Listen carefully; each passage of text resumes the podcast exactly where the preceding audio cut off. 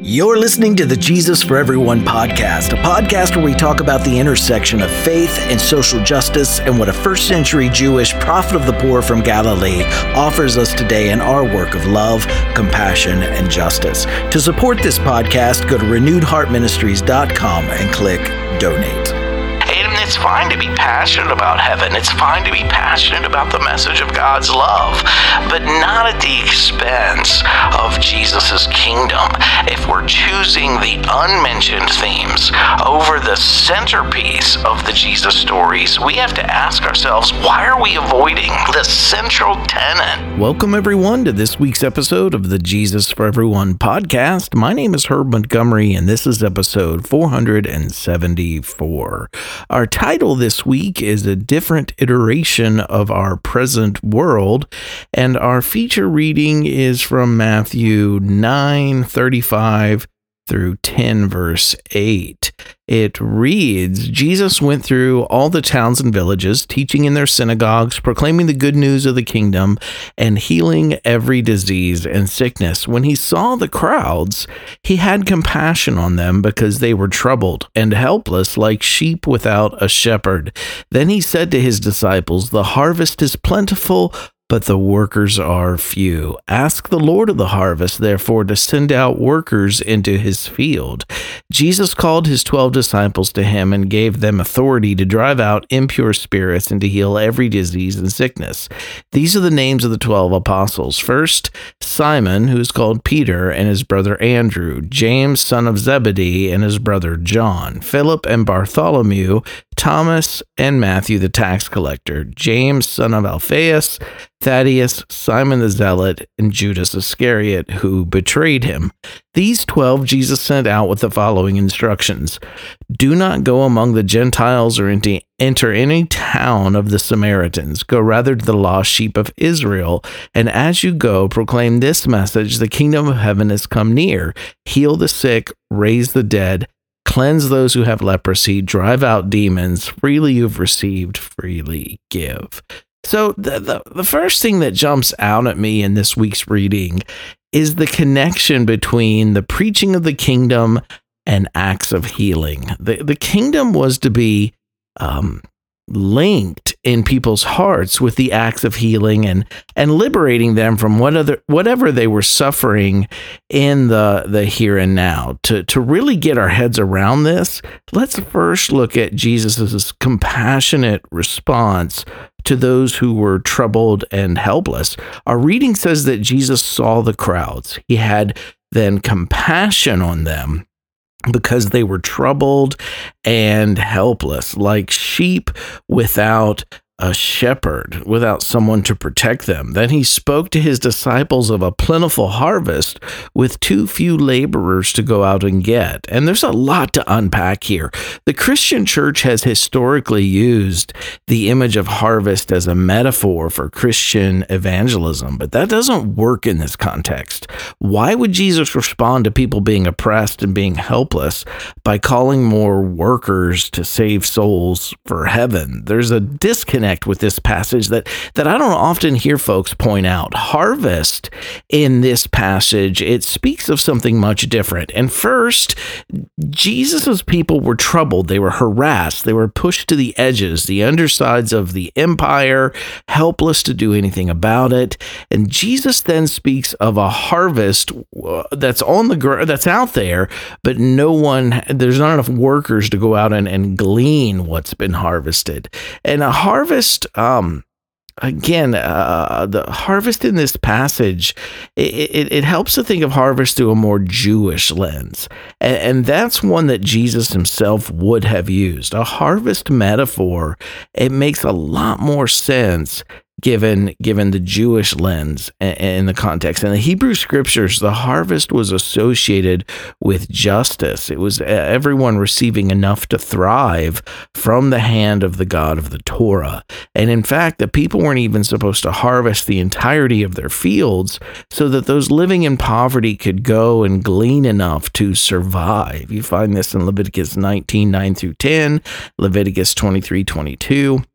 Deuteronomy 24, 19 through 22. The harvest was the symbol for everyone having everything they needed being provided uh, in order to thrive. And when Jesus responds to people being troubled and helpless by saying the harvest is plentiful, he's confessing that everything needed for their thriving is present, but that the people are being prevented from accessing what they need. The picture of a, a full field of grain, but hungry people being prevented from being able to go into the field and harvest the grain they desperately need in order to be fed is the imagery he's trying to conjure here. You can find that in Matthew 12, verse 1. What Jesus was calling for was access to rights that were being denied. It was a call to a society wide uh, justice in the face of an elite few who were prospering economically at the expense of the masses. And, and, and Jesus' God was sending rain and sunshine on all equally. You find that in Matthew 5:45. So if any didn't experience what they needed to thrive, we have to ask ourselves who was pre- preventing them from receiving what they needed. What what Jesus is calling for when people calls for workers for the harvest then, it's not evangelists religiously saving souls for postmortem bliss, but it's those who work for social justice. The people were uh, harassed and helpless, they were oppressed and helpless. Um, there was a harvest, there weren't enough workers to go out and, and get gather the harvest. They were sheep without a shepherd to protect them. All, of this language uh, uh, uh, filters down into a, a more this world focus than an afterlife focus. And the kingdom that Jesus preached also is associated in this week's reading. Remember, with those healings, with those exorcisms, uh, in the book Journeys by Heart, a Christology of Erotic Power, which is this month's reading uh, from Renew- uh, recommended reading from Renewed Heart Ministries. But Rita Nakashima Brock, she points out that in these stories, in the Jesus stories, exorcisms were associated with, with political liberation. You can find that in Mark chapter 5. But, but the healing stories, they were often associated associated with social liberation. You can find that in Mark 5 25.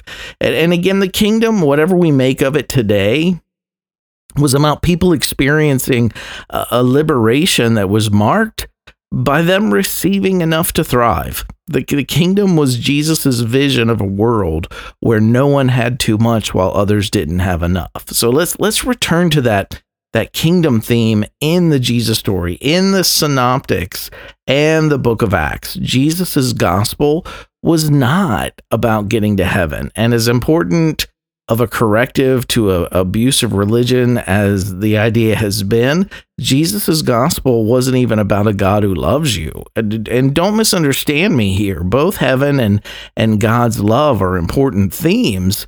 Um, and they've been life giving to many Christians, but they simply aren't uh, Jesus' message in the Synoptics or even in the Book of Acts. In fact, in the Book of Acts, in fact, in the Book of Acts, where the gospel goes out to all the world. This is the record of the early church sending forth the gospel. The disciples never mention hell. They never mention heaven as a destination for us, and they never talk about divine love. So, so what the gospel does proclaim, though, is the kingdom. And consider the following passages in Mark 1 14 through 15. After John was put in, put in prison, Jesus went into Galilee proclaiming the good news of God. The time has come, he said. The kingdom of God has come near. In Matthew 4 23, Jesus went throughout Galilee, teaching in their synagogues and proclaiming the good news of the kingdom. Matthew 10 7 through 8, as you go, proclaim this message the kingdom of heaven has come near. Luke 4 43. But he said, I must proclaim the good news of the kingdom of God to other towns also. In Luke 10, verse 9, heal the sick who are there and tell them the kingdom of God has come near to you. Luke 9, verse 6. So they sent out and went from village to village, proclaiming the good news and healing everyone, uh, healing people everywhere in Acts 8 verse 12 we transition to the disciples now. When the uh, when they had believed Philip as he proclaimed the good news of the kingdom of God. In Acts 19 verse 8 Paul entered the synagogue and spoke boldly there for 3 months arguing persuasively about the kingdom of God. In Acts 20 verse 5 now none sorry, I now I know that none of you among whom I have gone about preaching the kingdom of God will ever see me again.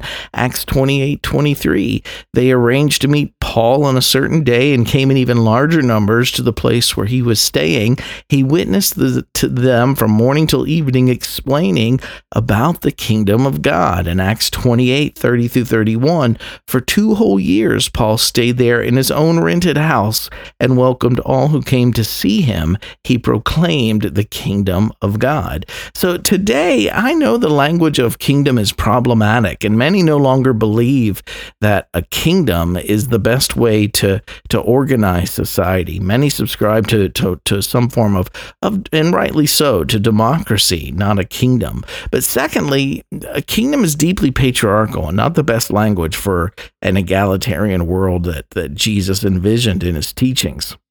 Today, we can, and I think we should, uh, call it something else. And many do. One of my favorite alternatives is Kelly Brown Douglas's language of God's just future already breaking into the present. And I've written at length on, on various life giving ways that we can envision and name Jesus' kingdom in chapter five of my book, Finding Jesus. But whatever we call it, uh, Jesus' kingdom preaching, it was about a world that is compassionate, that is safe, and that's a just home home for all, especially prioritizing uh, those that in our, our status quo is are, are being marginalized and, and, and being made vulnerable to harm. And too often, when when people speak of the gospel today, they aren't referring to Jesus' vision for a world where no one is harmed in the here and now. If they do, they receive pushback as being too political. And I find this sad. As Jesus followers, we should not see people being harmed as a tool to be exploited by a political party, but as people who are objects of divine value and worth, people who are being harmed and people who we're called to care for. And it's fine to be passionate about heaven. It's fine to be passionate about the message of God's love, but not at the expense of Jesus' kingdom. If we're choosing the unmentioned themes over the centerpiece of the Jesus stories, we have to ask ourselves why are we avoiding the central tenet of Jesus' teachings in favor of a future or an individual privatized inward focus that leaves us honestly unconcerned uh, about social injustices and leaves our unjust systems unchallenged and, and unchanged. I don't have a problem with heaven. I don't have a problem with the message that God loves and that God loves all, but we can't uh, we can't use those or we can't take those and use those to supplant uh, what the the central t- uh, the focus of the the synoptic gospels really were was. Um, jesus' kingdom again it calls us to participate in choosing and creating a different iteration of our present world a world that is safe a world that is compassionate and a world that is just for everyone. Heart group application this week. Share something that spoke to you from this week's eSight or podcast episode with your heart group. Number two, how does uh, a, a more kingdom focus in our passage this week, how does that shape your own Jesus following? And discuss that with your group. And then number three, what can you do this week, big or small, to continue setting in motion the work of shaping our world into a safe, compassionate, just home for everyone? Thanks for checking in with us today. I want to say a special thank you to all of our supporters out there. If you would like to join them in supporting Renewed Heart Ministries work, you can do so by going to renewedheartministries.com and clicking donate. You can find Renewed Heart Ministries on Twitter, Facebook, Instagram. If you haven't done so already, please follow us on your chosen social media platforms for our daily posts. And also, if you enjoy listening to this podcast, please like and subscribe to this podcast through whatever podcast platform platform you're listening to it on. And, and if this is an option on that platform, please uh, uh, give us a, a, a, positive rating or a positive review. This helps others find this podcast as well. And also, I want to remind you we're partnering in a new weekly YouTube show called Just Talking. Each week, Todd Leonard and I will be talking about the, the gospel lectionary reading for the upcoming weekend. We'll be talking about each reading in the context of love and inclusion and societal justice. And our hope is that our talking will be just as injustice, but that, that uh, during our brief conversation each week, you'll also be inspired to do more than, than just talking. So if you teach from the lectionary each week, or if you're just looking for some thoughts on the Jesus story from a more progressive perspective within the context of social justice, check it out. You might like it. You can find uh, Just Talking each week on YouTube at youtube.com uh, forward slash at Herb and Todd Just Talking. Please like, subscribe, hit the notification button, leave us a comment there.